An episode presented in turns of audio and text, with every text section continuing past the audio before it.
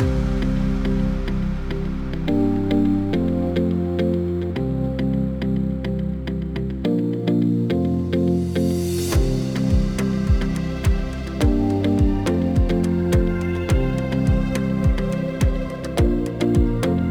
ברוכים הבאים לפרק המאה החגיגי של אה, שומר סף, והפעם יש לנו את הכבוד והעונג. שומר סף. שומר סף, זה, כן, אנחנו מקווים שה, שהצופים שלנו מבינים את האירוניה, כי אנחנו מדברים על שומרי סף ב, ב, ב, כן. בפודקאסט הזה לא מעט. אחרת. כן, אז לרגל הפרק המאה החגיגי, אנחנו שמחים שהסכמת לתת לנו מזמנך. כמה זמן אתה אני כבר- אציג אותך כמה לצופים. זמן אתה כבר משדר, את, לשאול. את זה מתחילת הקורונה. מתחילת הקורונה. עשינו את הדבר הזה, כי הבנו שאנשים נמצאים בבית וצריך. זה. אנשים מקשיבים? יש, יש עכשיו כבר 12 אלף מנויים, ואני אומר לך שעכשיו יהיו יותר. אנחנו נבחן את זה עכשיו. אני, אני אציג אותך למקרה שלא מכירים בבקשה. אותך, צופים בבית, זה מר בנימין נתניהו, ראש הממשלה לשעבר ו, אה, וראש האופוזיציה, ואנחנו סיכמנו בינינו לפני השיחה הזאת, שבמקום לשקוע לתוך ענייני השעה, ניקח אה, צעד אחורה מסענת הפוליטיקה, וביקשתי ממך לבחור שלושה מנהיגים שאתה רואה אותם כמעוררי השראה, שניים לא הפתיעו אותי, אחד כן, בחרת את צ'רצ'יל, את הרצל ואת אה, אהרון אהרונסון. במי אתה רוצה להתחיל? במי אתה רוצה להתחיל? אני, אני צ'רצ'יל ב, ב, בכל שעה משעות היממה, אבל זה, זה הבמה שלך. תראה, במובן מסוים אה, אה, הרצל יותר חשוב, משום שצ'רצ'יל לא היה מחולל את המהפכה היהודית. הוא תמך בה, אבל הוא לא חולל אותה. הרצל חולל אותה. הרצל זו תופעה שקשה אה, קשה לעמוד על הייחוד, אה, הייחודיות שלה, על אה, העוצמה שלה. אתה יודע, יש ספר של סטפן צוויג, העולם שהיה. אתה מכיר את כן. הספר הזה? הוא מתאר את הפגישה שלו עם הרצל, כשהרצל היה העורך של ה... נוי פריי לא, הוא לא היה עורך של העיתון, הוא היה העורך עורך של מדור התרבות. מדור התרבות, שהיה באמת עם תרבות, כן. והוא מתאר את הפגישה איתו. הוא מביא לו, הוא סופר צעיר, אני חושב שהוא בן 20 או 19, ומביא לו איזה, איזה פיליטון גדול. והרצל קורא את זה וקורא את זה וקורא את זה וקורא את זה. בסוף הוא מרים את הראש ואומר לו, ברוך הבא מר צוויג לעיתון נוי אפרים פרס, ואתה יודע, התקבל למקדש.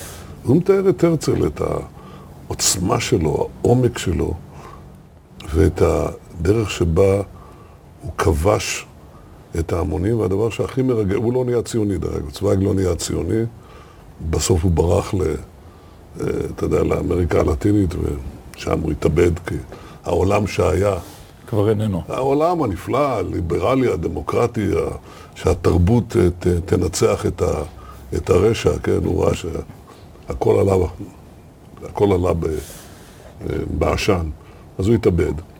אה, הוא לא נהיה ציוני, אבל הוא מתאר מה, מה הייתה התגובה של ההמונים היהודים שהרצל מת. הרצל מת, ובגיל צעיר מאוד כמובן, בגיל 44. 44, כן.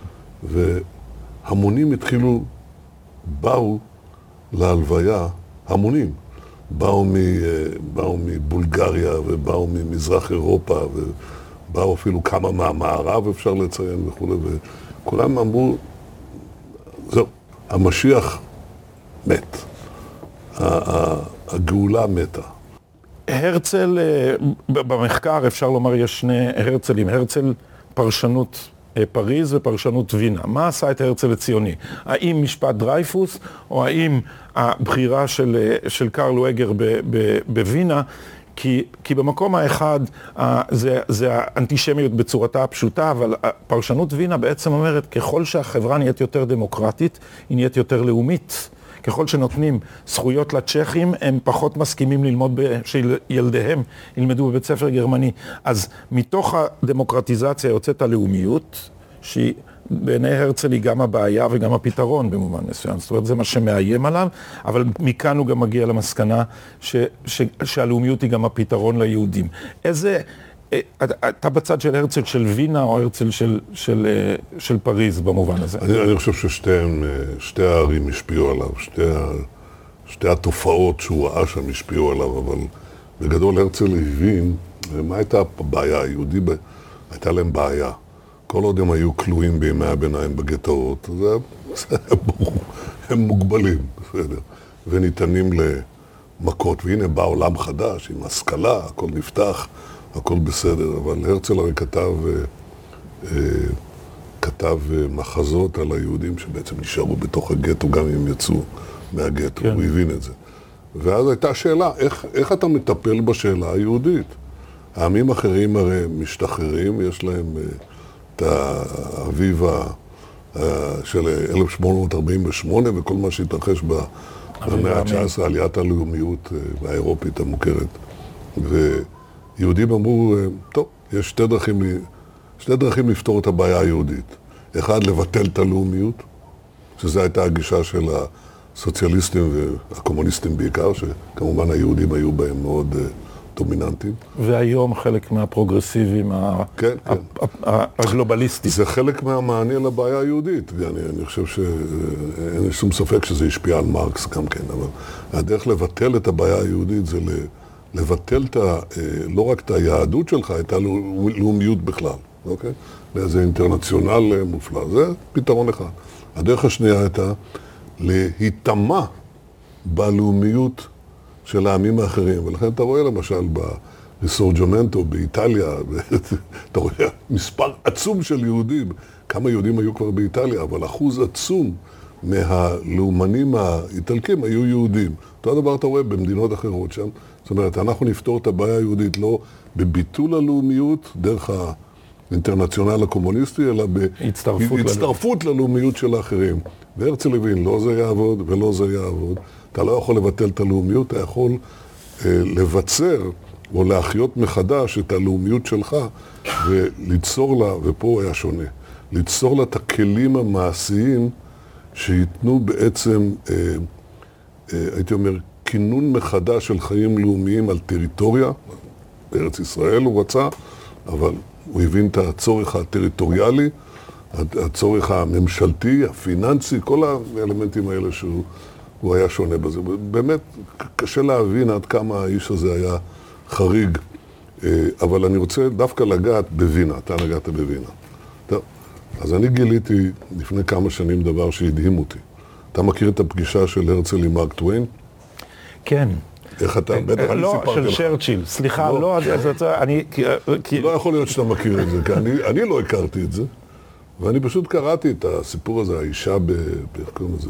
את הסיפור הזה על, על הציור המפורסם של... בווינה, של... של... ש... יש סיפור שלם על האישה בזהוב, אתה מכיר את זה? לא, את זה לא. אתה- איזה עמוד אחר, לא חשוב. בכל אופן, אני קראתי את הספר הזה בין השאר, ושם אני מגלה שהרצל פגש את מרק טוויין, והם נהיו ידידים. טוויין הגיע לווינה בסוף המאה ה-19, כשהוא היה כבר אדם מבוגר, והרצל היה מחזאי צעיר. אשתו הייתה חולה. ו- של טוויין. כן, של טוויין. כן, אבל הוא, הוא, נכון, כנראה הוא בא אה, לצורך... הם היו בסיבוב באירופה כנראה, בשביל לחפש. מרפאות. אבל אני אגיד לך מה, אני, אני תמיד, תמיד אה, אה, תמהתי על, המאמר של טוויין. טוויין כתב על היהודים אה, מסה מאוד מאוד עוצמתית. אה, והוא כתב על היהודים, איך היהודים, יד אחת קשורה מאחור, אה, הצליח לגבור על כל האימפריות. אה, היוונים היו, הרומאים היו, הביזנטים היו, והיהודי עמד שם וניצח את כולם, ואיזה תרומה כבירה יש לו לאנושות. ואני אני תמהתי, על, על מה הוא מדבר? מה, הוא פגש כמה סוחרים יהודים במיזורי שם, במיסיסיפי? לא, זה לא היה ברור לי. ועכשיו, אחר כך התברר לי מאין זה בא, לפי הבנתי. זה בא מהמפגש שלו עם יהודי וינה. זאת אומרת, בווינה של הרצל, אה, אה, היהודים הגיעו לפריחה תרבותית ולהצלחה אה, אה, פיננסית ו- ומעמדית שאי אפשר היה לתאר. באמת, בכמה עשרות שנים הם פשוט כבשו את העולם התרבותי של וינה. וכשטוויין הגיע, הוא פגש את כל הגאונים האלה, אחד אחרי השני, וכולם היו שם, מי לא היה שם? כן, פרויד היה, כולם היו. והוא נדהם, הוא ראה את זה, ואז הוא כתב את מה שהוא כתב על היהודים ועל תרומתם לאנושות.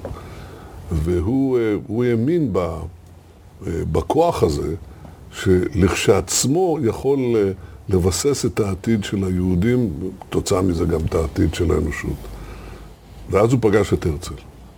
והרצל הייתה, היה בדעה אחרת, לחלוטין. הרצל היה בדעה אחרת. הוא אמר שהבולטות של היהודים, הבולטות שלהם היא גם חולשתם, כי הם היו בולטים וחלשים.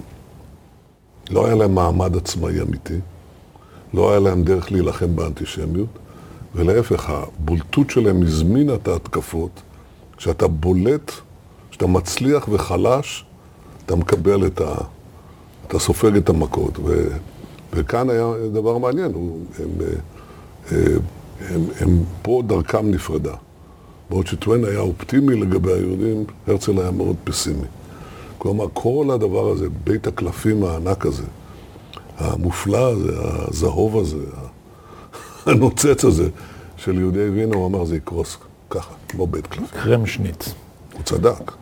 הוא ראה את זה, ובמובן הזה אה, הוא ראה מה שאחרים, אני לא יודע אם לא רק לא ראו, סירבו לראות. הוא הבין שהכל זה, זה, זה, זה, זה קצב, זה, אין לזה שום משמעות.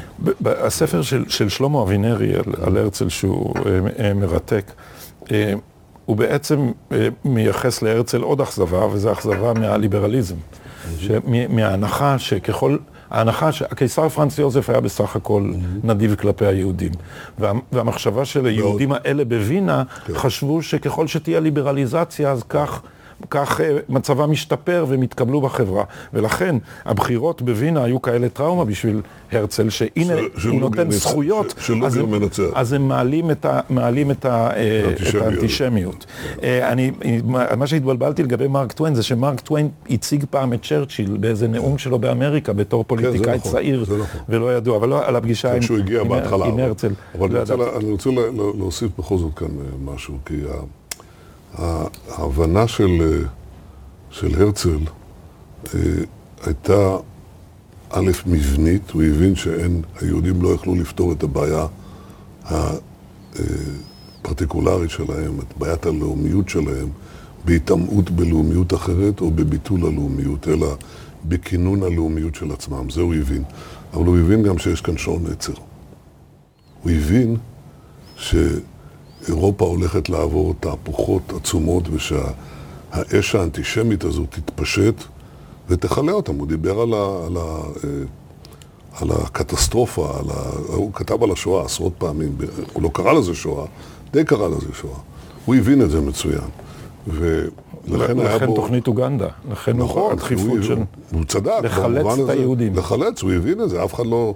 תראה, רבים התנגדו לזה, גם סבי התנגד לזה. ציר לקונגרס היהודי שבא אחרי מותו של הרצל, הוא התנגד להרצל בעניין הזה, רק בעניין הזה. משום שהוא לא חשב שאפשר לרכז את היהודים אה, בפרויקט הלאומי שהרצל אה, הטיף לו ובעצם מחולל אותו סביב אה, מקום אחר חוץ מאשר ארץ ישראל. ויש כאן שאלה טובה, מבחינה לוגית, הרצל צדק, כי אנחנו יודעים שעובדה שלא הייתה, אה, לא הייתה תחנת לילה, לא, היה, לא, היה, לא הייתה עיר מקלט, אז אנחנו יודעים מה קרה ליהודים, בזה הוא צדק, אבל מנגד, האם אה, אפשר היה לחולל את הציונות, להביא את היהודים לאוגנדה, משם להתקרב לסיני ואחר כך לארץ ישראל? טוב, זו שאלה אחרת. פעמיים, להעביר את היהודים אבל, פעמיים. אבל, אבל הנקודה העיקרית שהוא הבין שאין זמן. הוא הבין שהכוחות שה, האלה אה, יכלו את היהודים, והוא הוא, הוא, אה, התקשה להעביר את ה... את ה...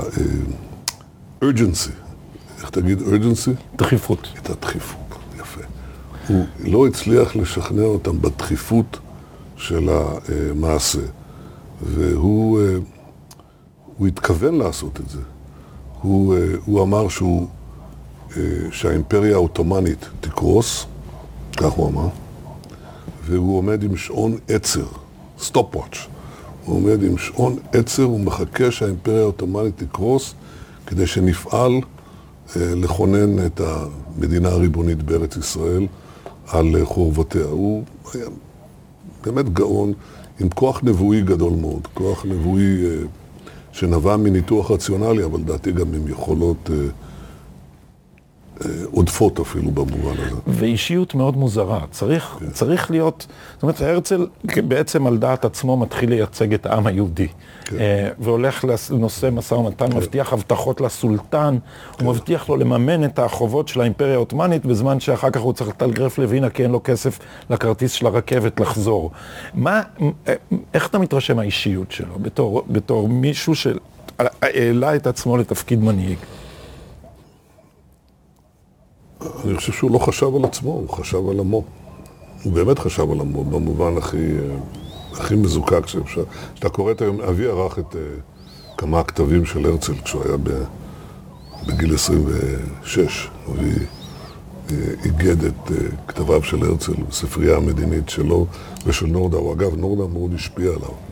השאלה של הדגנרציה, כמו שהוא קרא לזה, הספר המפורסם שלו. ההתנוונות. ההתנוונות, הוא ראה את התהליכים שאתה מדבר עליהם, ואת המעבר מליברליזם לטוטליטריות, הוא הבין את זה מהר מאוד. אה, נורדאו הבין את זה, והרצל הבין את מה שנורדאו הבין, והשותפות ביניהם, בין שני הגאונים האלה כמובן, היא זו שהניעה את הציונות בעצם, בלי נורדאו אני מסופק אם אה, הרצל היה מצליח לחולל את מה שהוא חולל. זה שני מוחות כבירים, שהיו באמת מגויסים בכל כולם. אז אתה שואל מה הניע אותו?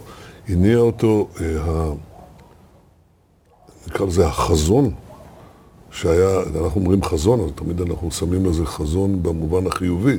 החזון החיובי של גאולת העם, של ריבונות כן. ישראל, הוא גם בח... בחזון הזה, הוא גם חזון ראה את ההשמדה. הבלהות. הוא ראה את החזון, ש- כן, הוא ראה את זה. והוא הבין שאחד חייב, אה, כדי, ל- כדי לצאת מהחזון הבלהות, הוא חייב להביא את חזון התקומה, ולא היה לו זמן, הוא הבין את זה שלא היה לו זמן. אבל בניגוד לטוויין, שראה את היהודים עולים מעלה-מעלה ללא בעיה, בניגוד ליהודים האחרים במערב בעיקר, שהבינו כבר שזהו, הקדמה כאן, ההשכלה פה, הליברליזם פה, זה יגן עלינו. הם, אה, הרצל הבין, נורדאו הבין, הבינו בעצם, בעצם הוא הבין מה שפינסקר הבין בלי לקרוא את פינסקר. אתה יודע שהוא לא קרא את פינסקר. כן, עד, עד אחרי שהוא כתב את מדינת היהודים. הוא לא, הוא לא קרא, הוא כתב... גם אחרי הוא לא קרא? לא, זה אני לא יודע. אני יודע שהוא, כשהוא כתב את אה, מדינת היהודים, הוא לא קרא את פינסקר. ופינסקר, שהוא עוד אה, דמות כבירה, שהבין במ- במזרח, ברוסיה, הוא הבין מה הולך להיות ליהודים, ובעצם טבע את אותו, אה, אתה יודע, את אותו פתרון, במידה רבה זה כמו, אה, אני תמיד ממשיל את זה לניוטון ולייבניץ, כל אחד המציא את החשבון הדיפרנציאלי בלי לראות את השני, אבל אה, מתוך הבנה של, של מציאות החיים, אם היהודים לא יוכלו לבסס לעצמם ריבונות משלהם, במדינה שלהם, בטריטוריה שלהם, הם ילכו לאבדון. עכשיו, זו אמירה בסוף המאה ה-19, כשיש לך את הפריחה הגדולה והיציאה למרחב האנושי, ואתה יודע, אה, הטוב שבאדם בא לידי ביטוי, להגיד דברים כאלה זה היה דבר מאוד מאוד קיצוני. אז זה היה משפט אה, אנטישמי בפריז. אז אה, נבחר איזה אנטישמי בווינה לראש העיר. לא, לא צריך להגזים, כן. ולכן הרצל נתפס כמובן כמשוגע. כפי שז'בוטינסקי אחר כך, אחרי שכבר קורים הדברים, בשנות ה-20, בשנות ה-30, והוא מתריע, והוא היה, ז'בוטינסקי, אה, אה, ז'בוטינסקי היה תלמיד מובהק של הרצל, והוא מתריע על הקטסטרופה שממשמש נובה, פניקיסט, אלרמיסט וכולי. חוסר היכולת של היהודים לזהות את הסכנה היא דבר כרוני בעוכרינו. כרוני בעוכרינו. אתה יודע, אבי כתב ספר על אה, דון יצחק אברבנאל, שהיה המנהיג הגדול של יהודי ספרד, וקודם לכן שר האוצר בפורטוגל, הוא היה גאון גדול, אין ספק. הוא כותב ב-1492, כמה חודשים לפני, ה, אה, לפני הגירוש מספרד, הוא אומר, מצבו, מצבם של יהודי ספרד מעולם לא היה טוב יותר. כן. כן. כלומר, היכולת לזהות סכנה זה אה, בזמן, זה תנאי הכרחי להישרדות של כל אורגניזם חי. והאורגניזם הזה יכול להיות אה, הזבוב הקטן, שפתאום רואה את, הצל מאיים עליו והוא בורח, או של, אה, אה, של, של אומה, של בני אדם. היהודים איבדו את היכולת לזהות את הסכנה בזמן. והם רכשו אותה מחדש, או... לא. לא. אבל אנחנו חלקי. לא מדברים על דבר... על... חלקי, לא, אני יכול להגיד, הנה, יש גם כאן סכנה. מעת לעת אני צריך להיאבק עם זה, איראן זה לא איום. לא, הם רק משמיר, מכריזים שהם הולכים להשמיד אותנו. בונים את כלי ההשמדה, נו, לא צריך להגזים, לא צריך ל... מה זה להגזים? למדנו כבר. אה, האם היהודים למדו את זה? חלקית הם למדו, אבל לא מספיק, זה ברור. זה, זה, הייתי אומר, הרצל נבדל בזה שהוא זיהה את הסכנה ונתן את הפתרון, והפתרון הזה, לצערנו, לא מומש על ידי אה, ממשיכיו בזמן, ולכן שליש מעמנו נגדע. וכאן אני מגיע דווקא אה, לתלמיד אחר שלו. נהוג תמיד לדבר על ז'בוטינסקי, אבל נראה לי שדווקא, ויש הרבה דברים מופלאים שם, אבל יותר מעניין אה, לדבר דווקא על אה, אהרונסון בעניין הזה. אז אנחנו נגיע לצ'רצ'יל בסוף. בסדר גמור. אני, אני רוצה... הוא פחות חשוב בעניין הזה. אני- אני רוצה שאלה אחרונה על הרצל לפני, לפני אהרונסון וזה, אה, שאחד ה...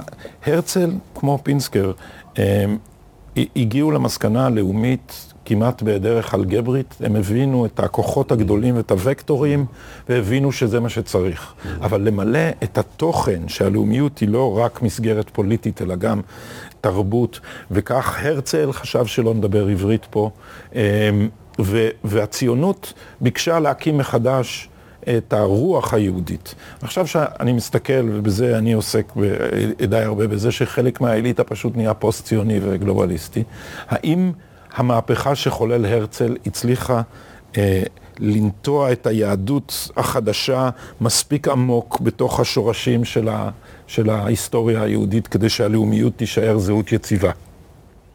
טוב, המבחן אה, עדיין לפנינו. אומרים באנגלית, the jury is still out. ומה שחוללנו פה זה דבר שאין לו, לו הקבלה. זאת אומרת, הרבה עמים... כל מקום בהיסטוריה. לא, הרבה עמים הלכו לאיבוד. קודם כל, הרבה עמים הוגלו ונעלמו. ו... או שהגיעו לארץ חדשה, כבשו ארץ חדשה, נטבעו בעמים אחרים. אנחנו לא עשינו לא את זה ולא את זה. זאת אומרת, נטמענו ונעלמנו, רבים. אבל לא כבשנו לנו ארץ חדשה ולא נעלמנו. נשאר מרכיב שרצה לחזור לכאן ולכונן פה את החיים הלאומיים, זה דבר שלא היה. ו... והצלחנו בזה, תודות ל... אה, לשאיפה העמוקה הזאת שקוימה במהלך הדורות, בשנה הבאה בירושלים וכולי, לשנה הבאה בירושלים. אה, אבל היה צריך אדם כמוהו, וקבוצה של אנשים שהוא נעזר בהם, אה, כדי להפיח מחדש את הלהבה הזאת, להפוך אותה לתוכנית קונקרטית ולהתחיל להניע את המהלך, אבל כאמור, אה, זה לא צלח, כי בעצם ה... אה, הייתה בעיה קודם כל לסלק את השלטון העות'מאני מכאן. כלומר, זה, לא הייתה, הטריטוריות האחרות, זה לא עזר, כן? כל הרעיונות של אה, לתת מולדת חליפית ב, ב, ב, באמריקה הלטינית או בחלקים של רוסיה או באוסטרליה, זה לא צלח. יש, יש לא נדמה לי צלח. 36 הצהרות שונות. כל הזמן. במקום של. היו ארגנטינה, כן, וכולי. היו הרבה הצעות, אבל הייתה, היה ברור שהמקום, כפי שסבי, אני חושב, בזה הוא צדק, אה, המקום היחיד זה פה. פה, המקום הזה היה כבוש. מי שכבש אותו, מי ששלט פה, אלה היו הטורקים, והשאלה היא איך לסלק את הטורקים. אתה לא יכול לקדם את הציונות אם אתה לא מסלק את הטורקים. הם היו פה 400 שנה, והיו יכולים להישאר פה עוד 400 שנה. או לפחות אה, אה, אה, להישאר פה מספיק זמן כדי שהחלון, חלון הזמן ההיסטורי ייסגר, ולא נוכל להקים מדינה יהודית. אז אני מבין עכשיו את הקישור לאהרונסון. עכשיו שאתה, אתה מבין את שאתה. שאתה רוצה לעשות. אה, ו- ו- והוא... זה קישור אה, מאוד לוגי. אה, כן, והוא, והוא הפעולה של, של אהרונסון אה, במחתרת נילי נגד, ה, נגד הטורקים. אה, לא רק. זה, זה גם היה משחק באש, אבל לא, הטורקים, אה, את ה, ראינו מה הם עשו לארמנים, נניח שהיו תופסים את היהודים כאיום על האימפריה שלהם, אני מניח שגורלנו לא היה מאוד שונה מגורל הארמנים, אם היינו... זה נכון, והיה חשש, אה, אמי נולדה בפתח תקווה ב-1910, והיה, והטורקים באו וכרתו את עצי הפרדס. ואחת המילים הראשונות שהיא למדה, כי לא היה אוכל, זה אקמק, זה לחם בטורקית. והיה חשש מאוד, הרי הטורקים הגלו את יהודי יפו לפתח תקווה. והיה חשש שהם, אה, אה, כיוון שהייתה סימפתיה אה, אינהרנטית של היהודים לבריטניה בפרוץ מלחמת העולם הראשונה, בריטניה בצד אחד, טורקיה בצד השני, והם חששו מזה. אז השאלה הייתה מה לעשות, מה לעשות, כיצד לתברן פה. אז היו כאן שתי גישות, אה, מה, אני לא חושב שאנשים מכירים את זה, אבל גישה אחת הייתה של בן גוריון. בן גוריון בתחילת המלחמה אמר שצריך לצדד בטורקיה. הוא גם הציע לבנות, אה, להקים גדוד לוחם יהודי שיילחם אה, בצבא טורקיה נגד בעלות הברית. אתה ידעת את זה? כן, הוא, גם, הוא למד גם בטורקיה, הוא, הוא היה, למד לו, היה לו ניסיון הוא בטורקיה. כן. כן, אבל, אבל, אבל הוא שינה את דעתו בזמן, כמו בהרבה דברים אחרים. הוא שינה את דעתו באופן רשמי וגלוי רק אחרי הצהרת בלפור, שזה שלוש שנים יותר מאוחר. אבל uh, הוא גורש, הטורקים גירשו אותו למצרים uh, שנה אחרי uh, תחילת המלחמה. Uh, הוא נשאר עדיין, אתה יודע, מאוד זהיר. בכל אופן, מלכתחילה הייתה גם גישה הפוכה. ואני יכול להבין, דרך אגב, את הגישה של בן גוריון במובן הזה של ה... לא מסכים איתה, אבל להבין אותה. במובן הזה של החשש מ... אה, מפרעות ארמניות על היהודים. והם חששו מזה, וזה לא היה בלי, בלי, אה, ללא בסיס. זו הייתה בעיה אה, גדולה, וכפי שאנחנו תכף נראה, היא מאוד השפיעה על כל האקלים שנילי פעלה בו מול היישוב, כי היישוב היה חרד מאוד. מהזדהות עם בריטניה. עכשיו, הגישה ההפוכה אה, לגבי במי לתמוך הייתה של ז'בוטינסקי. הוא מהרגע הראשון אמר צריך לתמוך בבריטניה. וצריך להקים, וזה מה שהוא עשה גם, יחד עם טרומפלדור, אה, הוא לחץ להקים אה, גדוד לוחם, כוח לוחם יהודי. במסגרת בריטית. במסגרת בריטית, וזה מה שיצר באמת, אלא כמובן... אה, גדוד הפרדות, נהגי הפרדות, ואחר כך אה, הגדודים העבריים שהשתתפו כאן בכיבוש הארץ, בשחרור הארץ, אם תרצה, אה, של ז'בוטינסקי וטרומפלדור ו- ו- ואחרים, ואחר כך הצטרפו לזה גם אחרים, בן, בן צבי הצטרף. כשז'בוטינסקי דיבר על קיר ברזל, הוא, אה, הוא עדיין חשב על כוח יהודי בריטי. כקיר הברזל. הוא רצה, לה, הוא חשב שזה יהיה הבסיס של הצבא היהודי, הוא צדק דרך אגב. הוא חשב שאם אתה, היהודים יכנס, יקימו יחידה צבאית כזאת, ברור שבא. הם, הם התנתקו אחר כך. זה בדיוק מה שקרה, הוא הבין את זה מצוין, אבל אני, אה, זה מוכר. מה ש... אבל צריך להבין שבאופן מעשי אה, היה צריך קודם כל לכבוש את הארץ. אז להשתתף בכיבוש הארץ עם הצבא הבריטי זה דבר חשוב. זה מה שקרה למעשה מגליפולי וצפונה. אה, הם השתתפו, נכנסו לתוך, ה, לתוך הצבא הבריטי, אה, אבל הבעיה הייתה לכבוש את הארץ, זה לא היה קל. משום שהבריטים היו במצרים, בקהיר, עם אה, אלנבי, המפקדה שלו, והטורקים היו כאן והם היו חזקים מאוד. היה להם גם פיקוד משותף עם, אה, עם הגרמנים, המפקד העליון היה גרמני אפילו, פה. נדמה לי שהוא היה יהודי דרך אגב. רק שתבין באיזה, באיזה עולם חיים. אוקיי. כן. אה, אז, 1914. בכל אופן, הבעיה הייתה איך, איך פורצים. וכאן כאן בא חלקו המופלא של אהרונסון, שהוא גם צבאי וגם מדיני. הצבאי מוכר, המדיני לא מוכר. ובכן, אהרונסון הבין שאי אפשר, לא נשכנע את, הברית, את הטורקים. הוא הבין מה, ש, מה שהרצל לא הבין, הרצל ניסה. לשכנע את הסולטן, הרי הוא הלך אליו. ו- ואת הקייזר, זאת אומרת, הוא ניסה הוא ללכת ניסה, עם ה... לא, לא, הוא ניסה, זה בסדר, טוב, טוב שהוא אבל. אבל הרצל גם הבין שבסוף האנגלים יהיו... כן, בסוף פעל, נראה הוא. פעל, פעל בלונדון הרבה, עם זנגוויל ועם אחרים, הוא הבין את זה. אבל, אה, אבל עדיין, אה, אה, אהרונסון הבין, אין שום סיכוי שה- לקבל משהו מהטורקים. זה הוא הבין מיד. הוא היה, הוא היה מאוד חד, אגב, כשאני קורא את היומנים שלו, החדות שלו, העוצמה האינטלקטואלית שלו היא מאוד מרשימה, וגם כושר הארגון שלו מאוד מרשים. זה אדם שבגיל אה, 30 ומשהו נהיה מפורסם בכל העולם, כי הוא היה מדען גדול, הוא מצא את אה, אם החיטה וכולי. הלחם שאנחנו אוכלים. הזמינו אותו. לקליפורניה, חצי מהחקלאות של קליפורניה זה שלו. הוא היה, איך אומרים, ה...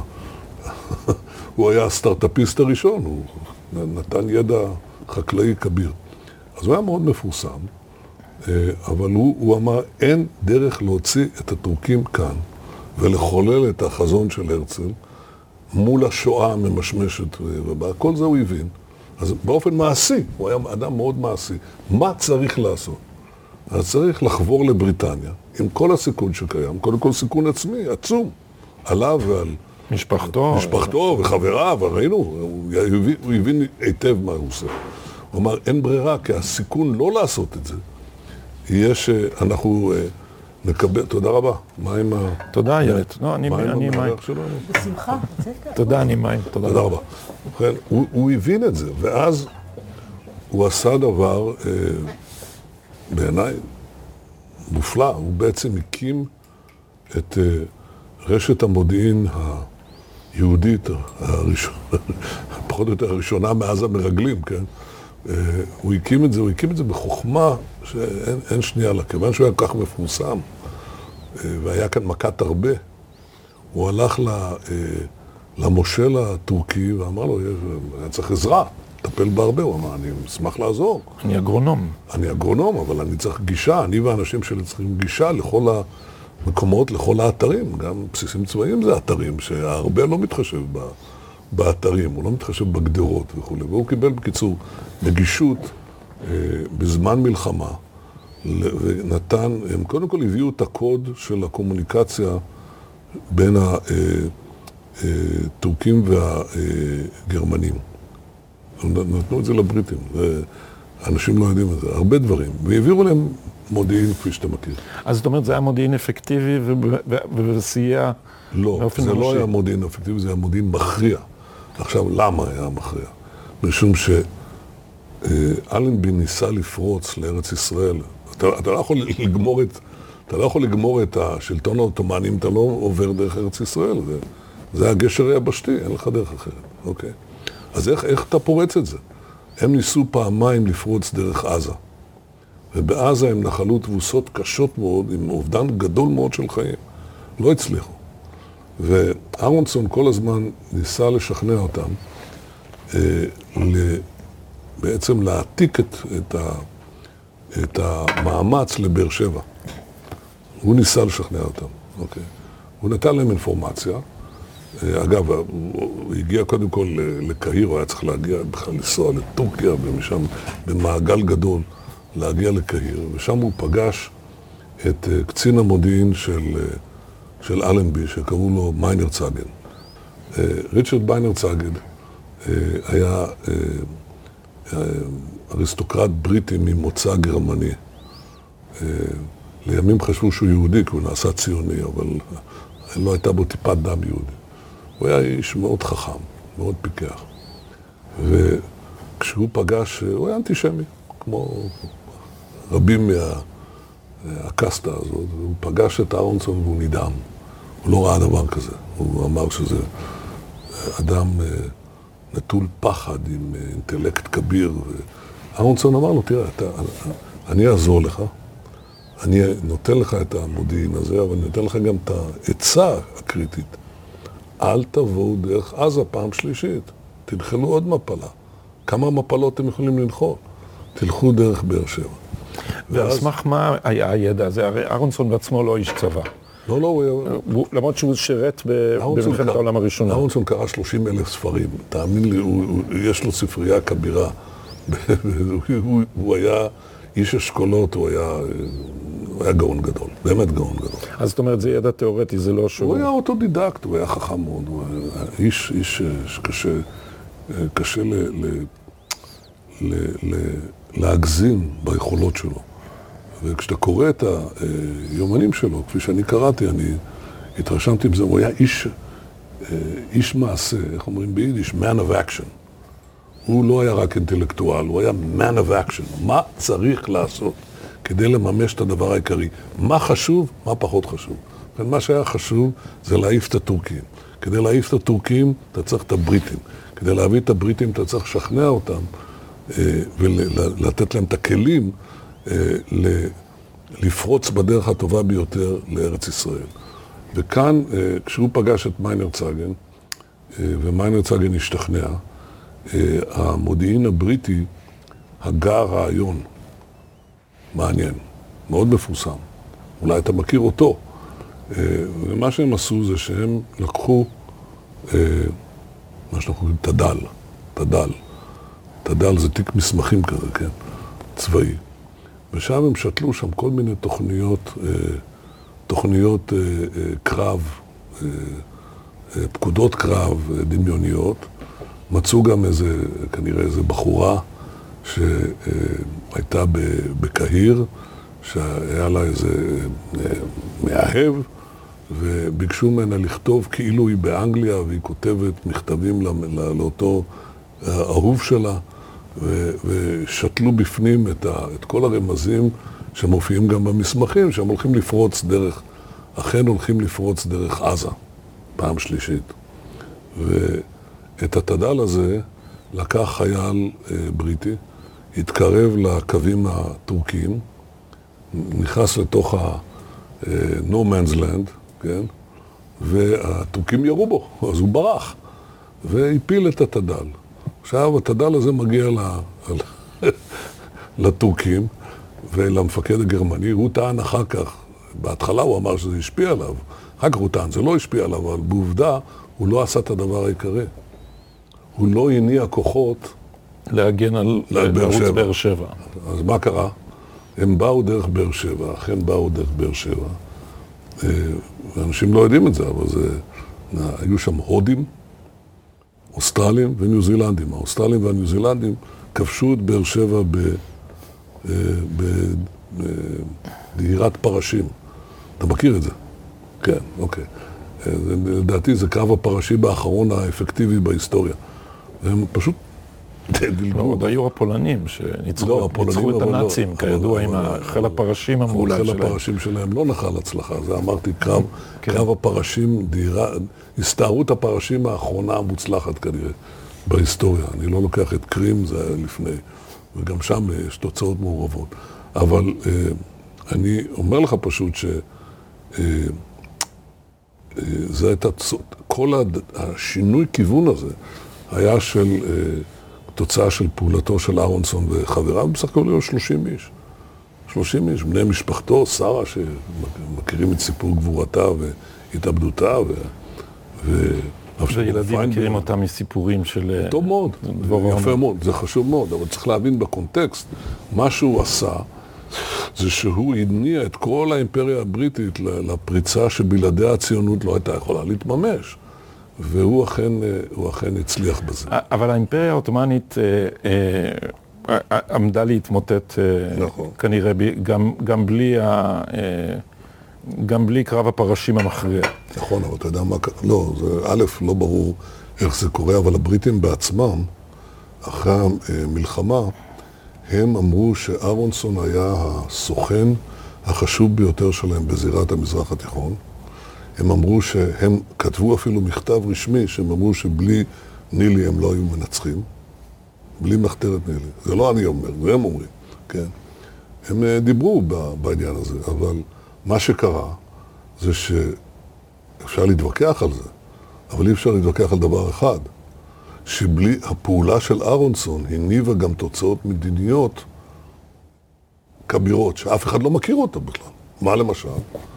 הוא uh, השפיע על uh, אותו מיינר צגן שנהיה ציוני, ויש שלושה שהיו מאוד, זה, זה, זה וינגייט, שבא יותר מאוחר, מיינרצהגן ופטרסון, שהיה מפקד הגדודים העבריים. וצריך להבין שהיה גם קצין נוסף. הקצין הנוסף שאהרונסון פגש בקהיר, במפקדה הבריטית, היה מרק סייקס, סר מרק סייקס. אתה מכיר את השם שלו? סייקס פיקו. ב-1916, קצין צעיר, מאוד מבריק, אקצנטרי, בריטי אקצנטרי כזה. והם עשו את החלוקה של הגבולות המנדטוריים וכולי, הקולוניאליים. אבל מה שלא יודעים זה שם כשהוא פגש את אהרונסון, כמו שמיינרצהגן נכבש לציונות, כך גם סייקס נכבש לציונות, והוא נהיה ציוני. ואז כעבור שנה, כששר החוץ הבריטי בלפור, יחד עם ראש הממשלה לויד ג'ורג', מחליטים על הצהרת בלפור, הייתה קבוצה של פקידים שהם בעצם אמרו להם, הטילו עליהם לנסח את, את הצהרת בלפור. ואחד מהם היה מרק סייקס. טוב, כשהם ניסחו את הדבר הזה, את המסמך הזה שיש לו חשיבות היסטורית כבירה, משום שזה פתח את השערים לציונות, בוודאי מורלית, פסיכולוגית, פוליטית. מרק סייקס, את זה מכירים, רץ לחדר השני, ובחדר השני ישב חיים ויצמן, שהיה לו חלק חשוב מאוד בזה כמובן, כן? אבל היה עוד מישהו, ש... והוא צועק שם, it's a boy, כן, ילד, נולד. נולד בן. נולד, נולד ילד, כן. אבל ישב שם עוד מישהו. לא אהרונסון. אהרונסון. אז תבין את האיש הזה שהיה לו השפעה כל כך כבירה על uh, uh, פריצת השערים של ארץ ישראל, הנעת הבריטים לדבר הזה, יצירת מחויבות, הם הרגישו מחויבות. אה, הרי הוא, הוא, הוא עשה עבורם דברים גדולים, אז הוא יצר גם מחויבות שסייעה מאוד להצהרת בלפור. אבל ההשפעה הישירה על ההרצאה, על, על ההצהרה, זה בכל זאת כן. ויצמן. ויצמן יש לו השפעה. יותר מאהרונסון. כן, זה, אבל, אבל... האם אבל... נעשה עוול לאהרונסון כן, בעיניך בהיסטוריוגרפיה? אגב, ויצמן עצמו כתב על אהרונסון ב, ב, ב, בסופרלטיבים כבירים. אה, וייתכן ש... אם אהרונסון לא היה מת באופן טרגי ב-1919, והמטוס שלו התרסק בתעלת ממש, כן. אז ייתכן שהיו משנים את הקו, אבל הוא אז היה גיבור גדול, הוא היה אישיות כבירה, ואין ספק שהיה לו את היכולות המדיניות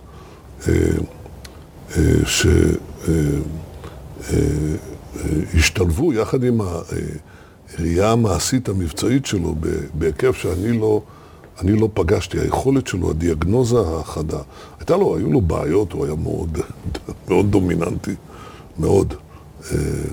והיישוב מאוד לא אהב אותו, היה בורגני, אתה יודע. כן, הוויכוחים בין המושבות לבין האנשי העלייה השנייה. נילי היו צריכים לפעול גם בחשש הזה, קודם כל באי הבהירות האסטרטגית. שאתה מוכרח ללכת עם הבריטים, זהו, אתה צריך.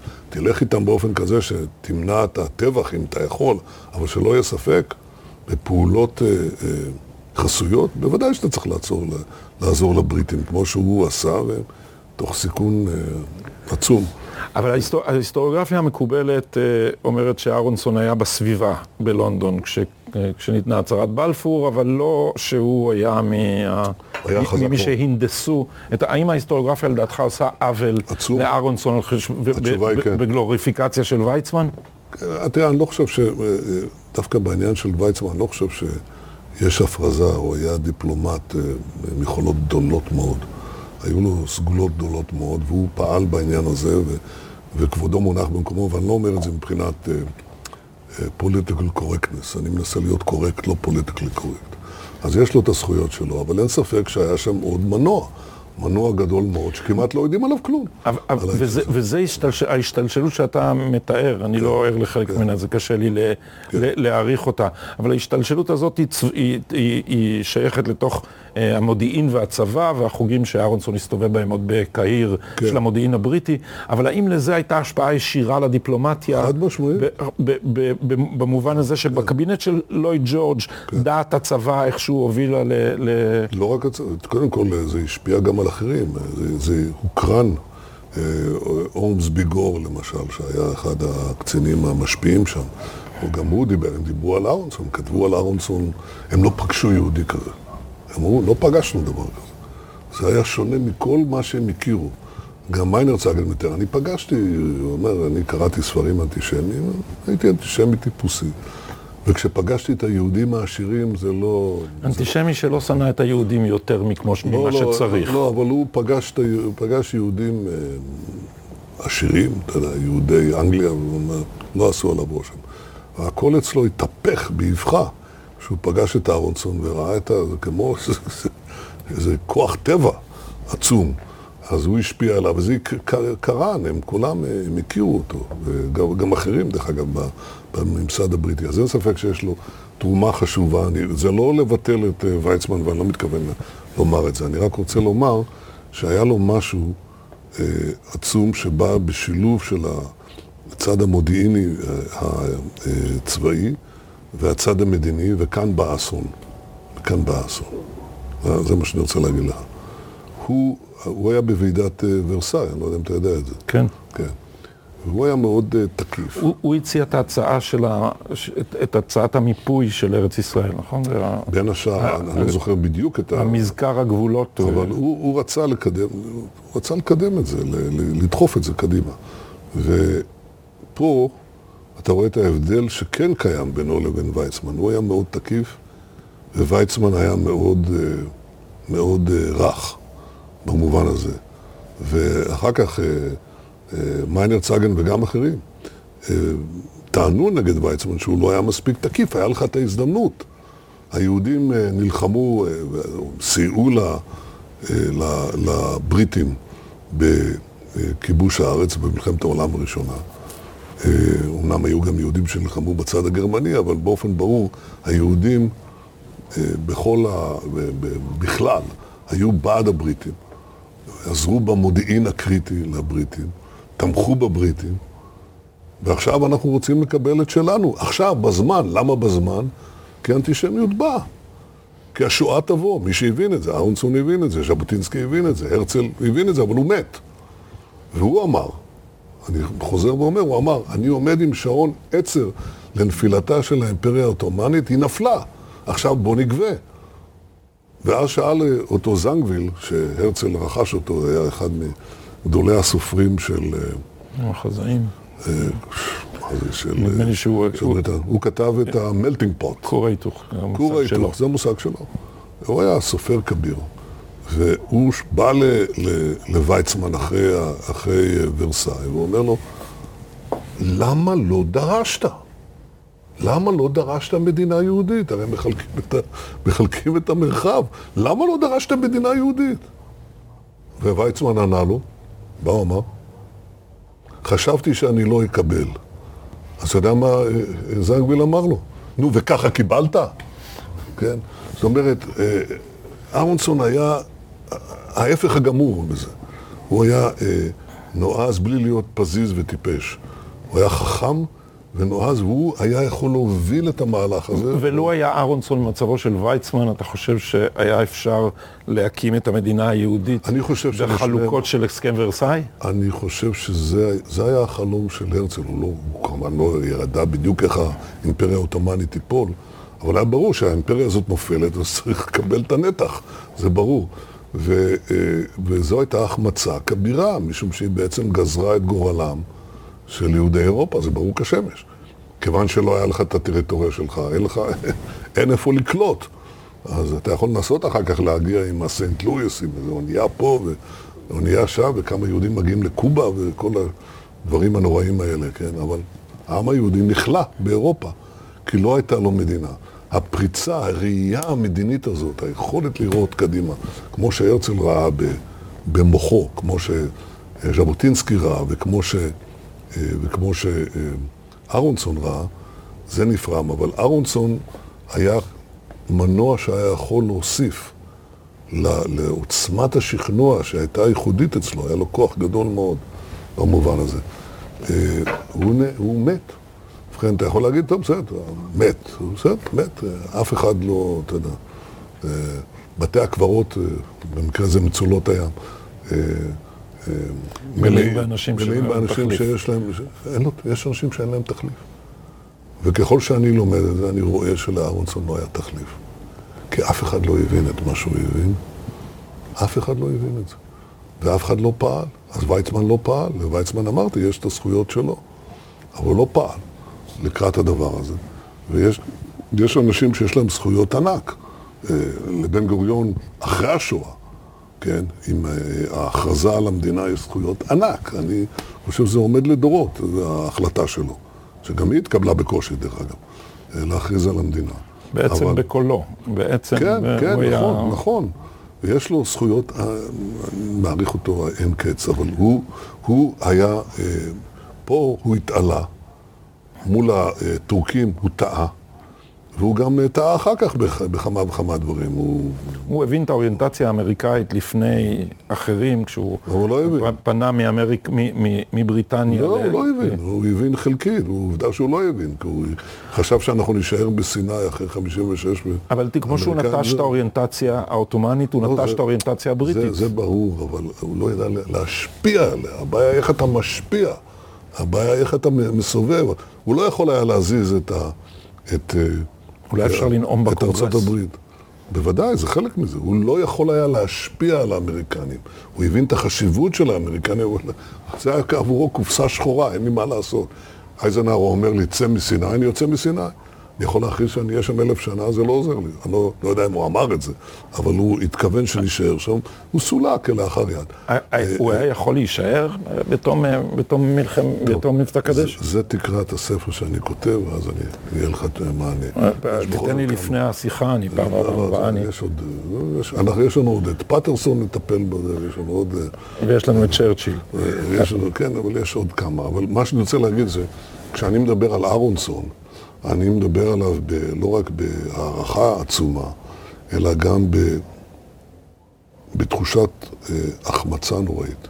משום שלא קם לנו פה, אה, על אדמת ארץ ישראל, אה, מנהיג אה, כל כך, אה, אה, הייתי אומר, שמשלב גם את הראייה המדינית וגם את הפעולה, היכולת הפעולה המעשית. בן גוריון היה לו יכולת פעולה גדולה ויכולת הכרעה ברגע נתון חשוב, אבל הוא לא שיחק על הבמה העולמית, הוא לא ידע איך להזיז את הכוחות. מה שאהרונסון ידע לעשות זה להניע את הכוחות, להניע את בריטניה. ואין ספק שהיה מניע גם אחרים. אגב, הוא היה באמריקה, הוא כבש לציונות שם אנשים. הם דיברו עליו, אתה יודע, הוא פגש שם את, ה- הנרייטה סולד ופגש את ברנדייס, והם כולם נדהמו מהאישיות הזאת. האיש הזה, באובדן שלו, עבד לנו מנהיג שייתכן שהיה משנה את התמונה בין המלחמות למצב שבעצם בריטניה נטשה את הצהרת בלפור, אה, אה, זרקה עלינו את הספר הלבן, סגרה את שערי הארץ, ובעצם דנה למוות, אפשר להגיד. מיליוני יהודים, לא מתוך רצון של השמדה, אלא מתוך אה, כניעה. ללחצים של ה- של הערבים. הערבים ושל הקצינים הערביסטים בתוך הממסד. כן, אה, שהיו להם שלושה יוצאים מן הכלל. שאנחנו עוד נדבר עליהם. כן. אה, שאלה בשוליים של הדברים, כי הזכרת את ההחלטות המונומנטליות. אה, את- אם אפשר לשאול אותך משהו על הפסיכולוגיה של, ה, של ההחלטות הגורליות, בן גוריון היה נעשה חולה אחרי החלטות גדולות. מה מרגיש אדם בכיסא הזה, שגם אתה ישבת עליו אה, תקופה ארוכה יותר מבן גוריון, כשצריך להחליט החלטה כזאת? מה, אה, רבין דיבר על הבדידות של הדבר הזה. מה, מה, מה, מה עובר, אני שואל אותך עכשיו לא על התכנים של ההחלטות הרבות שקיבלת, אלא על, על, על, על הצד האישי הפסיכולוגי של זה. מה מרגיש אדם? קרא את ספרי. בס- בסדר. אז אני מסמן לי פה שזה, שאנחנו בפרק 200, כן, אנחנו כן. חוזרים ל- אני לא יודע, ל- מתי זה יצא. ל- לשיחה על זה. זו שאלה טובה מאוד, אבל, אבל אני נמנע ברגע זה מלהשיב עליה. אז, אז, אז נסיים בצ'רצ'יל, אה, שרציתי לחבר את זה לקרב הפרשים, אבל זה כבר היה רחוק מדי, כי, כי צ'רצ'יל, הרי לא קיבלו אותו ל, ל, ל, לאקדמיה המלכותית לצבא, לדבר הבכיר, שזה החיל רגלים, כן. והוא נאלץ להסתפק בפרשים, והוא היה, אפילו השתתף בכמה קרבות פרשים. סוס אחד נורא מתחתיו, היה בן כן. אדם אמיץ מאוד, כן. באופן אישי. אבל קודם כל, אה, אה, זה כמעט שאלה טריוויאלית. האם בחרת אותו כדי שנדבר משהו על, על מינכן? האם זה ה... אה, לא, לא, אני חשבתי יותר במובן של, ה, של הציונות. אני, כשאנחנו מתמקדים יותר בשיחה הזאת, בעצם ב, גם בפריצה של הציונות, תוצאה מהפעילות של, אה, של הרצל וכמובן אחרים, אבל גם משום ש... הייתה, אה, אה, צ'רצ'יל ייצג את אה, השיירים של המחשבה הפילו-ציונית שהתגבשה בבריטניה. צריך לזכור, זה לא הייתה אמריקה, היה בריטניה. כן. היא הייתה מעצמה עולמית, וכשהיא נטטה לציונות, תחילה במאה ה-19 מתוך יסודות גם נוצריים וגם, הייתי אומר, תרבותיים. כן, היא הכשירה את הקרקע, הרי הציונות הלא יהודית קדמה לציונות היהודית. אה, זה אתה יודע. במאה, כולם, לא, לא מטיל עליך, אבל צריך להבין שהתחילה כאן פעולה במאה ה-19 מאנשים שונים, אנחנו מכירים את טוויין ואחרים, אבל. עוד מנפוליאון, ועוד הרעיונות. נפוליאון וורלן אחר כך ואחרים. שהיו, נדמה לי זה היה ורלן שהיה פה, אני לא בטוח, אה, אחד המשוררים הגדולים שלהם, אבל בעיקר זה היה בריטים ואמריקנים, שעל בסיס דתי או היסטורי או תרבותי או השילוב של כל הדברים האלה, חשבו שהשיבה שה, של היהודים לארצם אה, זה חלק מאיזו תוכנית אה, היסטורית או אלוהית שצריך לעזור לממש אותה. וזה בא לידי ביטוי ב-Palestine Exploration Fund.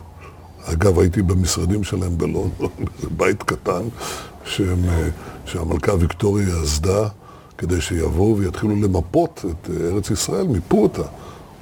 מפות יפות מאוד, טופוגרפיות לא רעות, אני יכול להגיד לך.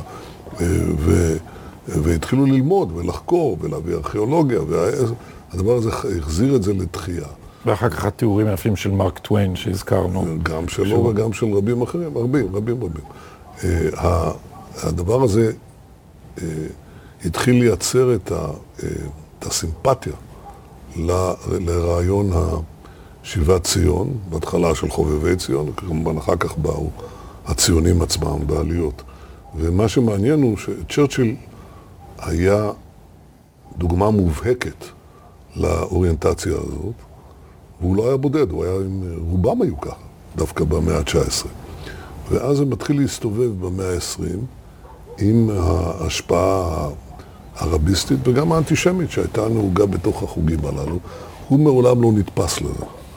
הוא נשאר אה, ציוני. פילושמי גם, לא, לא רק ציוני, אלא פילושמי. פילושמי גדול. במובן הזה של הוא ראה ביהודים כמסד תרבותי.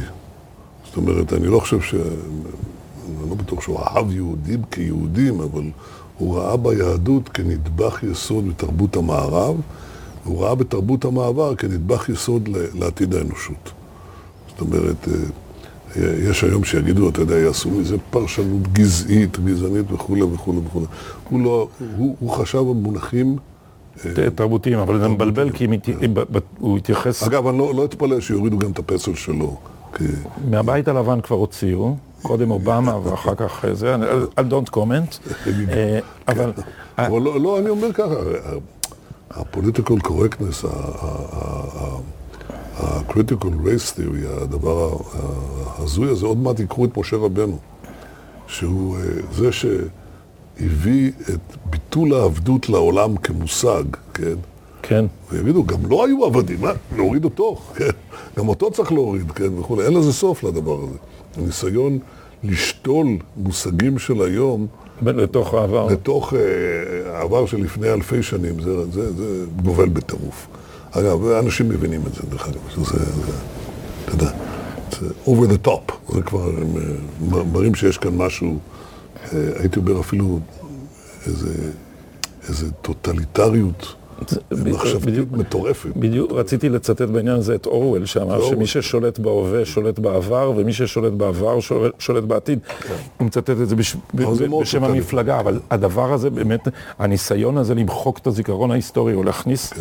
להכניס אה, מוסר השכל שאתה רוצה להווה כן, לידי נו, שינוי בסדר. ההיסטוריה. כן, לא, הוא- כן אז, אז, אז למה הם לא ידעו שה, שהעולם עגול? וכל מיני דברים אחרים. בוא נתחיל גם לבדוק את זה אחורה. אה, אה, זה, זה אבסורד, אבל מה שאני רוצה להגיד לגבי צ'רצ'יל, שהוא, אה, אני תמיד הערכתי אותו על התרומה הכבירה שלו להצלת המערב בעולם החופשי אל מול הנאצים, אף על פי שאמרתי לך לפני שהתחלנו את ה... שהוא לא הציל את. העולם, אז יעזרת אותי מאוד. לא, הוא הציל את העולם במובן הזה שנשאר ראש גשר בבריטניה. כל אחד יודע את זה, את הסיפור הזה, והוא ראוי לכל הערצה. אבל בפועל, אם בריטניה הייתה נופלת, מה שאנחנו יודעים היום, בדיעבד, זה שהנאצים היו נוחלים מפלה, משום שהאמריקנים, תודות למדענים יהודים גרמנים בעיקר, מדעני אטום, מוזילארד ו- וטלר ואחרים, אה, היה להם- אבל רוזוולט- היה להם את הפצצה, מה ש... רוזוולד היה מתלבש על זה באותו מרץ בלי התייעצויות עם צ'רצ'יל. אה, צ'רצ'יל לפחות לוקח חלק מהקרדיט. לא, לא, אני לא חושב שזה זה- זה לא ראייה נכונה. הוא הבין את זה. הוא הבין את זה, והיהודים, אה, אה, אפילו איינשטיין, כן, היה להם חלק בהנאה של זה, אבל ליהודים היה חלק מלא ביצירה של זה, כולל אופנהיימר האמריקני, היהודי האמריקני וכולי. אז במובן הזה, אה, כשאומרים מה היה קורה אם צ'רצ'יל לא היה שם, היהודים היו מנצחים את הנאצים בסוף. בסוף, בעניין הזה, בצומת הזאת, המדע היהודי היה מנצח את המדע הגרמני, משום שהמדען הגרמני של, של, שהיה מוכשר בו, של היטלר, לא היה מספיק מוכשר. את זה אנחנו יודעים בוודאות. הם עברו- חלק עברו למצרים אחרי ה- כן, כן, לא. אחרי המלחמה. ואנחנו יודעים שהם לא היו שם. אנחנו יודעים, אני לא יודע אם ראית את המחזה הזה, קופנהגן, ראית אותו? לא. אז יש מחזה, קופנהגן, אה, שמתאר את המפגש אה, בין אותו מדען גרמני של אה, היטלר לנילס בור בקופנהגן, בזמן המלחמה. ו... בדיוני, מחזה לא, זה אמיתי, זה מחזה שבניו... מבוסס על, על האמת. על מה שהיה, והם כמובן, בעלות הברית רצו לדעת האם, באיזה מצב הגרמנים נמצאים וכולי. אה, אבל זה היה פחות מעניין. מה שהיה מעניין, שיצאתי מהמחזה בלונדון, והם חילקו שם את הטקסט של המחזה. אז אני אמרתי, רגע, טוב, בוא נקנה את זה. קניתי את זה. אז הטקסט של המחזה היה פחות מעניין, כי ראיתי את המחזה. אבל ב, בספיח יש שם השאלה, האם הגרמנים היו יכולים לפתח את פצצת האטום לבד, אוקיי? ושם יש נתון שהוא מאוד מעניין. הגרמנים, אה, המדענים הגרמנים נתפסו על ידי בעלות הברית בסוף המלחמה, עוד לפני, אה, כמובן, קריסת ה- אה, והם הובאו ל... אה, למין בלצ'לי כזה, למין, אה, אתה יודע, אחוזה בריטית, וצוטטו להם. וביום שפורסמה הידיעה על הפצצת אה. הירושימה, הקליטו אותה. ואז אתה שומע אותם מדברים בינם לבין עצמם. וברור מאליו שהם לא הבינו את הטכנולוגיה שפעלה כאן, הם היו בנתיב אחר, לא היה להם, הם, הם לא היו בנתיב בכלל. זאת אומרת שכן, המדע היהודי ניצח את המדע הגרמני, חד משמעית, וזה מה שהיה נותן לאמריקנים, כמובן, היו צריכים להגיע עם מפציצים, גרינלנד, ולא חשוב כרגע איך הם היו עושים את זה. אבל ברור מאליו שבמובן הזה לצ'רצ'יל יש זכויות עצומות, אבל אם אתה חושב שבלעדיו, כפי שאנחנו נוהגים לחשוב, אה, זה, אה, זה לא היה ניצל, להערכתי כן היה ניצל, אבל במחירים הרבה יותר גדולים, כמובן. זה בין השאר מהתיאורים שלו, כי ב, ב, בנאום Their Finest Hour, כן. אומר שאנחנו עכשיו עומדים, אבל זה אז, הוא לא ידע, אז הוא צדק, הוא לא ידע. כשהוא לא ידע על כל, מה יקרה, מה יהיה גורל. אבל הוא כן אמר, הוא אומר בנאום הזה, שאנחנו, זה מה שמפריד בין אה, החירות לבין אלף שנה Darkness. של דארק אייג'ז מוארים באורות הפרוורטיים של מדע חדש. נכון. אז המדע חדש כבר היה, צ'רצ'יל התעניין מאוד במדע, אז היה לו... היה לו אולי נכון. איזה רעיון מעורפל על מה, היה- מה, מה הזוועה יכולה להיות. לא, לא, זה ברור שהוא הוא הבין את זה וזה נכון. אה, אה, אבל עדיין, אה, אני, אומר, יש לו זכויות כבירות, וזה מושא להערצה, שגם אם- גם אם אתה מעלה את השאלה שאני מעלה לגבי היכולת אה, הגרעינית של בעלות הברית, שהייתה גוברת בכל מקרה, אה, ואגב, ראית שהיא גברה, אבל תוך חמש שנים הסובייטים אה, הצליחו לגנוב את זה ולפתח את זה. אז זה לא מן הנמנע, לך תדע מה היה קורה אם הגרמנים היו מצליחים לעשות את זה. לא היה להם מודיעין כזה טוב. אבל צריך להבין שתמיד, בכל ההערצה הגדולה שלי אליו, שאיש שראה את הסכנה, עוד פעם, לזהות את הסכנה בזמן, לפעול בדרך אה, נחרצת, לא רק להיות איזה אינטלקטואל אה, או היסטוריון, אלא איש מעשה. והוא היה השילוב של כל הדברים האלה. אה, אוטודידקט, דרך אגב. כן, הוא לא למד באוניברסיטה, זה הכל לא, היה. הוא למד, למד, למד וקרא ובלע ועיכל. הוא היה ההיסטוריון הפופולרי של זמנו ב- בהחלט, באנגליה.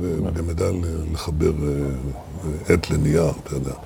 ידע לכתוב כמה מילים. אבל מעבר להערצה הזאת, תמיד הייתה בי פינה ביקורתית כלפיו. משום שהוא אהד את הציונות, הוא בא הנה, אם אינני טועה, כשר המושבות ב-1924, הוא היה בראשון לציון, 21, היה בראשון לציון, ראה את, ה, את הקדמה, ראה את הזה, הבין, הוא היה מאוד אה, סימפטי ואמפתי, אבל לא הצליח להסב לאחור את מדיניות הספר הלבן, טוב, כבר היה אחר כך, הוא נזרק הצידה גם, אבל במלחמה הוא לא עשה כלום. לטובת אה, הפצצת אה, מחנות ההשמדה. ואז גיליתי לאחרונה, וגם את זה, אתה יודע, אני קורא, אז אני, אני לא יודע, אני לומד, כמו על מרק טוויין, אתה יודע, נתקל טוויין והרצל, פתאום אתה פוגש, אז אני קורא ואני מגלה שהוא רצה להפציץ את המחנות. הוא ורוזוולט רצה. לפה. מה זה סירב? זה, זה זה אמר, בלתי על נסלח. גופתי, על גופתי כן. הוא אמר. הוא אמר, לא, לא ייפול טייס אמריקני אחד, הוא אמר. אחד. אה, הוא רצה להפציץ את המחנות, הוא רצה להקים, אה, להקים מדינה יהודית. כל הממסד הבריטי היה נגדו. אני יכול להבין דבר כזה, דרך אגב. כשהממסד הביטחוני עובד נגדך, וארצות הברית פעלה נגדו, או יותר נכון נשיא ארצות הברית אה, התנגד לפעולה הזאת, הם לא רצו להרגיז את הערבים, זה מה שהם, אה, הקו שהנחה אותם. ולכן, אה, כמחולל הציונות, הוא, הוא היה תומך של הציונות. אה, כמעט עד סוף ימיו, היה את האכזבה שלו אחרי הרצח של לורד מוין, אבל הוא נשאר ציוני. הוא נשאר ציוני והיה ציוני. אה, אבל לא היה בו את הכוח, הוא לא, בסוף, הוא לא יכול היה לתת, ואף אחד לא נתן, את מה שהיינו צריכים לקבל בין שתי מלחמות העולם. את מה שז'בוטינסקי ראה, את מה שאהרונסון ראה, את מה שהרצל חזה מראש. לא היה מישהו בתוך העם היהודי, ולא היה מישהו מחוץ לעם היהודי, שיפרוץ את השערים ויאפשר ליהדות אירופה להיחלץ מהמצר. וזה האסון שלנו. זאת אומרת, הרצל מת מוקדם, אהרונסון מת מוקדם, ז'בוטינסקי לא הצליח לשכנע כאן, לא כאן ולא שם, אה, לא הצליח בעניין הזה, וצ'רצ'יל לא היה, אה, א', לא היה בממשל, וכשהוא היה, לא היה לו את הכוח גם כן. ולכן אה, קרה כאן, האסון הזה שהרצל חזה, התממש. מה שכן קרה, וזו הסיבה שאנחנו יושבים כאן כרגע, יכולים להסתכל החוצה ולראות את העיר המדהימה הזו, תל אביב, את הרי יהודה מעליה ואת המדינה שלנו, כן? מה שכן התרחש, זה שמספיק ניצוצות מהחזון של הרצל הצליחו לייצר כאן ראש גשר שקלט את שארית הפליטה אחר כך. ולכן אנחנו קיימים פה. אבל הרעיון של הרצל לא היה שיהיו פה 600 אלף יהודים. הוא לא חשב על 600 אלף יהודים ב-48, הוא חשב על מיליוני, כן. מיליוני יהודים, שלושה, ארבעה, חמישה, זה כבר היה גדל, כן? הוא ראה בזה בסיס איתן, ובמובן הזה החזון שלו לא התממש. אגב, הרבה, הרבה מהדברים שהוא אמר, אתה יכול למצוא, כן, אמר שידברו כאן גרמנית, אבל אה, תמצא תמיד מי יכול ל, ל, ל, לדייק בכל דבר, אבל התיאור שלו של אה, מדינת היהודים באלט נוילנד, ארץ ישנה חדשה, הוא תיאור די מדויק, אה, קרוב מאוד למה שאנחנו רואים פה היום, עם, ה, עם הרכבות והטכנולוגיה והמים והתעשייה וכולי. בזה הוא, הוא דייק לגמרי. אבל הדבר שהוא לצערי הכי דייק בו, זה שאם לא תיצור את המדינה היהודית בזמן, תבוא שואה על יהדות אירופה. הוא צדק בזה, ואנחנו נכשלנו בזה. וזה מה שקרה. עכשיו, אתה רוצה אקטואליה? אפשר, לסיום. יש איום חדש עלינו, והאיום הזה זה איראן. ואיראן מכינה את כלי ההשמדה של הציונות. כלי ההשמדה האלה הם ארסנל גרעיני. אני פעלתי בכל כוחי במשך אה, אה, עכשיו עשרות שנים כדי למנוע, לעכב, לעצר את אה, צעדיהם לקראת הארסנל הזה, כי הוא מאיים על עצם הקיום שלנו. וזו המשימה. אנחנו אומר, לזהות את הסכנה בזמן, הסכנות לא נעלמות. צריך כל הזמן לזהות אותם ולהדוף אותם. יש לך שתי ברירות, שאורגניזם חי עומד בפני סכנת קיום, הוא יכול לעשות שני דברים. יכול לברוח, הוא יכול להילחם. אנחנו לא רוצים לברוח ולא יכולים לברוח, אנחנו צריכים להילחם. אפשר לבקש ממך מילה על זה אה, במונחים הכלליים האלה, על ה... אפשרות של ישראל אה, לעצור את זה מיוזמתה? היא יכולה. היא יכולה. כן. אתה מעכב, אתה יודע, כל הזמן אתה מעכב. אלמלא הפעולות שעשינו, כבר לאיראן מזמן היה ארסנל גרעיני. פעולות מדיניות, פעולות במישור של אה, פעולות מבצעיות, פעולות אחרות, אתה יכול להמשיך. אתה לא יכול לקבל, להסכים לאותו הסכם בינלאומי שמשמש ובא, שאיראן תוכל... בעצם לייצר כצנטריפוגות להש... מתקדמות להעשרה של אורניום, שנותן לה בעצם את הדבר הקריטי ליצירת ארסנל גרעיני, לפצצות אטום שמכוונות על הבית הזה, על העיר הזאת, על הארץ הקטנה הזאת. אתה לא יכול. ולכן אני, אתה יודע, באותה, אה, הייתי אומר, באותה אה, דחיפות אמרנו, כן? באותה נחישות, באותה... אה, אני קורא לזה ראיית הנולד, שאפיינה את ראשי הציונות, שראו את הסכנה, הם לא רק אמרו, כאן, אתה יודע, בארץ חמדת אבות, תתגשמנה כל התקוות. כן. בוא נגיד, בלי ארץ חמדת אבות אין תקוות, אין קיום בכלל. אז אנחנו כן. ברגע כזה שוב... אנחנו ברגע, להערכתי, שבו אה, אה, פרצנו למרחב. הנה הבאתי אה, ארבעה הסכמי שלום שמתחילות בעצם לפורר את הסכסוך הישראלי-ערבי, ואתה יכול לראות כבר שיהיה לו קץ, אם, אם יצאו מתוך, ה, מתוך הפריזמה הצרה הזאת של הפלסטינים והווטו הפלסטיני, מחכים, אומרים, קודם נעשה שלום עם הפלסטינים ואחר כך נקבל את העולם הערבי. איך תעשה שלום עם הפלסטינים כשהם רוצים להשמיד אותך? אז הווטו הזה יהיה תמידי, לעולם לא תעשה, באמת רבע, רבע מאה שנים. לא, לא יכולנו לעשות שום הסכם, כי הפלסטינים שמים וטו, עקפתי אותם. אז יש לך פריצה אדירה למרחב, ישראל מתחזקת, ישראל מתעצמת וכולי וכולי. וזה חשוב, כי בסוף, בסוף אתה צריך את העוצמה, כן, אתה צריך את העוצמה. הרי, אתה יודע, זה, זה הוויכוח הנוקב.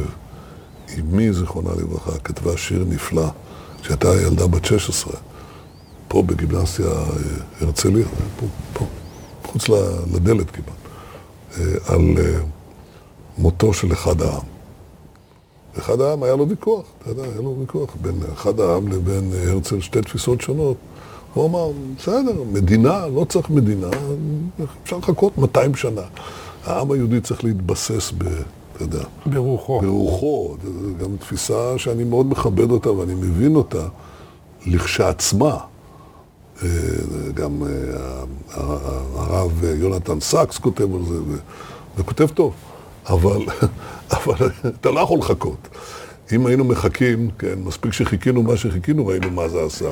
אבל אלמלא, היצ... כאילו יש לנו זמן, כאילו הכוחות אה, של האנטישמיות וכוחות ההכחדה יחכו לך וייתנו לך להתפתח עם רוחך. רוחנית קודם. רוחנית, כן. אם אין לך את הכוח הגשמי להגן על, ה... על, ה... על העם שלך, אז אה, אתה לא תשרוד. הרבה עמים באמת לא שרדו בהיסטוריה, ואנחנו uh, כמעט לא שרדנו. אז לכן ה... ה... אני אומר שהאיום הזה הוא, הוא האיום הבא, הוא האיום הנוכחי. יכול להיות שיהיו איומים אחרים. בצידו יש הצלחה כבירה. ישראל אה, מדורגת, אה, מאז 2015, היא מדורגת כמעצמה השמינית בעולם. ראיתי, זה באקונומיסט עשו איזה מין... זה לא באקונומיסט, לא, יש, אה, אוניברסיטת פנסילבניה, יש לה... אה, זה מדד. אה, מדד שנתי של 20 אלף בעלי דעה ב-80 מדינות, וזה מה שיוצא. וזה זה, זה גם הערכתך? אנחנו... לא, אני לא, אני לא יודע אם אנחנו שמינים או... זה לא משנה, אנחנו קטנטנים. אנחנו אלפית מהאנושות. אז איך אנחנו אלפית מהאנושות? תסתכל כל המדינות שלפנינו בכל דירוג, וכל אלה שאחרינו הם. אנחנו 30 אחוז מתשומת הלב, זה כן, גם משהו. זה יכול להיות. אבל אנחנו אה, השגנו כאן דברים גדולים. אני, קודם כל, פתיחת הכלכלה, שזה דבר שהעסיק אותי מאוד, כי בלי זה אין לך שום יכולת לפתח כוח צבאי. זה עולה כסף, אתה יודע, הכל עולה כסף. מטוסים, מזל"טים, צוללות, הכל עולה כסף, המון. ואיפה יהיה לך כסף? מכלכלה צפון קוריאנית? אתה צריך, אתה צריך אה, אה, את השילוב של הכלכלה החופשית והעוצמה המודיעינית הצבאית, זה נותן לך עוצמה מדינית גדולה מאוד, וזה קורה. אבל במקביל, במקביל נבנה כאן כוח שהתכלית שלו זה להשמיד את הציונות. ואם אני, אני לא עושה תמיד היקש של אחד לאחד, אבל כשם שאבות הציונות זיהו קודם כל את הסכנה. צריך להבין שהציונות קמה קודם כל מתוך הבנה שהמצב של יהודי העולם יהיה בכי רע. זה לא הציונות. הם גם הבינו את ה... ראו גם ב, בעיני רוחם מה יכול לראות כאן, את הפריחה הענקית הזאת. קודם כל הרצל, לפני כל אחד אחר. אבל הוא קודם כל הוא נע, ונע בגלל אה, אה, קרל לוגר בווינה, בגלל אה, משפט דרייפוס בפריז. הוא הבין שיש כאן סכנה עצומה, אתה יודע, הצד החיובי זה הפריבילגיה, זה הבונוס. הצד הקיומי מכתיב, לכן הוא היה מוכן לעשות דבר כל כך לא שגרתי כמו אוגנדה. עכשיו אנחנו, יש לנו כאן הישגים כבירים, ויש לנו גם עתיד מזהיר, אבל יש עלינו איום ענק. והאיום הזה, לצערי, אה, לא מקבל את הטיפול הדרוש, וכולם אומרים, רגע, תראו, אבל יש להם כך וכך קילוגרמים, והייתם... אם לא היינו עושים כלום, כבר היה להם מזמן ארסנל גרעיני. ומי יעשה אם לא אנחנו? ומי יוביל את הקרב הזה אם לא אנחנו? מי ידבר בין האומות, בקונגרס, באו"ם, אם לא אנחנו? ומי יפעל נגדם? עם ארכיון הגרעין שאנחנו שולפים מלב טהרן וכל מיני דברים אחרים שאני לא אפרט כאן. מי אם לא אנחנו? אם אין אני לי, מי לי? ואם לא עכשיו ומתי? ממש כך, במונחים האלה. אז אני, אני רואה את זה. וגם בתנאים החדשים עם ממשל ביידן שמנסה לחזור ל-JCPOA. So, הוא שאל אותי. אה, ביידן, הוא אמר לי, הוא אמר לי, תשמע, אני מבקש שלא, שחילוקי הדעות בינינו יהיו בחדרי חדרים, ושלא תפתיע אותנו. אמרתי לו, אני... ג'ו, ידיד, 40 שנה. עניתי בנימוס. לא. לא. זה כמעט מייתר את שאלתי האחרונה, שבעצם ממה ששזור בין דבריך לכל אורך השיחה הזאת, אני מרגיש שאני יכול לענות לבד, אבל אני לא אעשה את זה. האדם... למה לא? כולם מדברים בשמי ואומרים, מה, אתה... אנחנו היום הזדמנות, נדירה שתדבר בשמך בעצמך. אמ, האדם או ההיסטוריה, הנסיבות יוצרות את האדם או האדם יוצר את הנסיבות בהיסטוריה?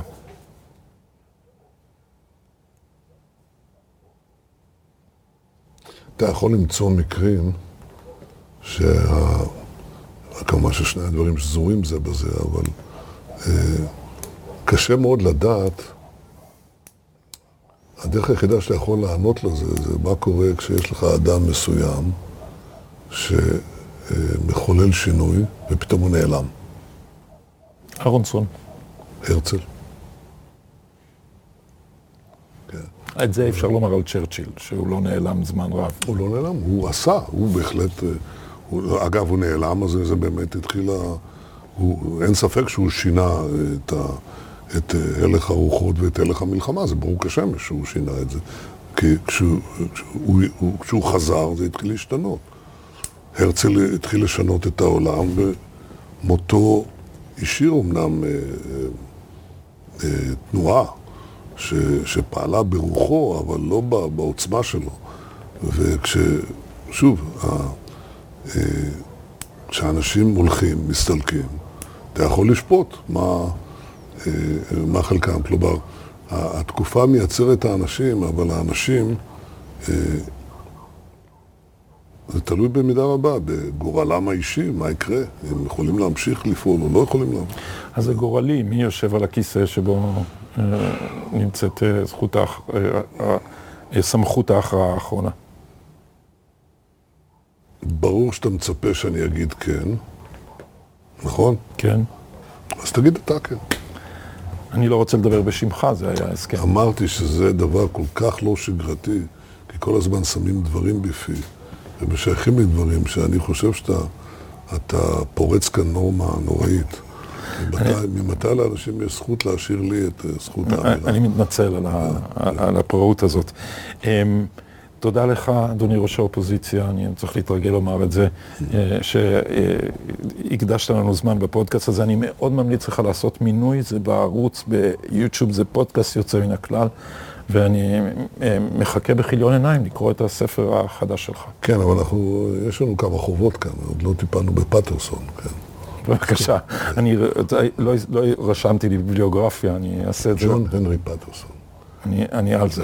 אחד, מגדולי התומכים של הציונות, הייתי אומר, איש שיש לו תרומה ענקית לזה שאנחנו פה, לא פחות מווינגייט, אבל הוא לא היה בצד הנכון, אז לא יודעים עליו כלום. אני, לא אני, יודעים עליו כלום. תאר לך, האיש שהקים את הכוח היהודי הלוחם הראשון מאז בר כוכבא, וילדים בישראל לא יודעים. אני הבאתי אותו לקבורה כאן, עם, אה, במדינת ישראל.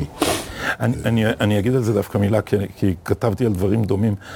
אני חושב שעל חלק גדול מהדור שלי, האופן שבו לימדו אותנו ציונות, הפיל איזה סוג של שיממון שהפך את זה לאיזה חובה מעיקה. ומה שקרה, שה, שקרה פה דבר שהוא פלאי, באמת פלאי. מסתכלים על ההיסטוריה העולמית, הציונות זה דבר שאף עם לא ניסה לעשות דבר כזה, ולא כל שכן הצליח. ואחרי שהוקמה המדינה, שילשו פה בשבע שנים את מספר האוכלוסייה, ו, ו, והדבר, והציונות החזיקה מעמד, צורת המשטר הדמוקרטית החזיקה מעמד, ודור שלם גדל פה כאילו זה מובן מאליו, וזה זה, זה, זה איזה שילוב של הצלחה וכישלון, כי זה שהפכו את, ה, את הנס למובן מאליו, זה... אה, גם אפשר, אפשר לו להפוך לדבר שבשגרה שאנחנו מקיימים אותו. הנס צריך להירכש כל הזמן. עדיין עם קטן, מדינה קטנה עם כוחות ענקיים, אבל אתה צריך כל הזמן לחדש את הנס, חייב. זה לא מובן מאליו. אלא אם כן, אתה יודע, מי, ש, מי שחושב ש... אתה יודע, הסיסמה של נילי הייתה נצח ישראל לא ישקר, נכון? כן. כן. It depends. on us. תודה רבה לך, תודה לך.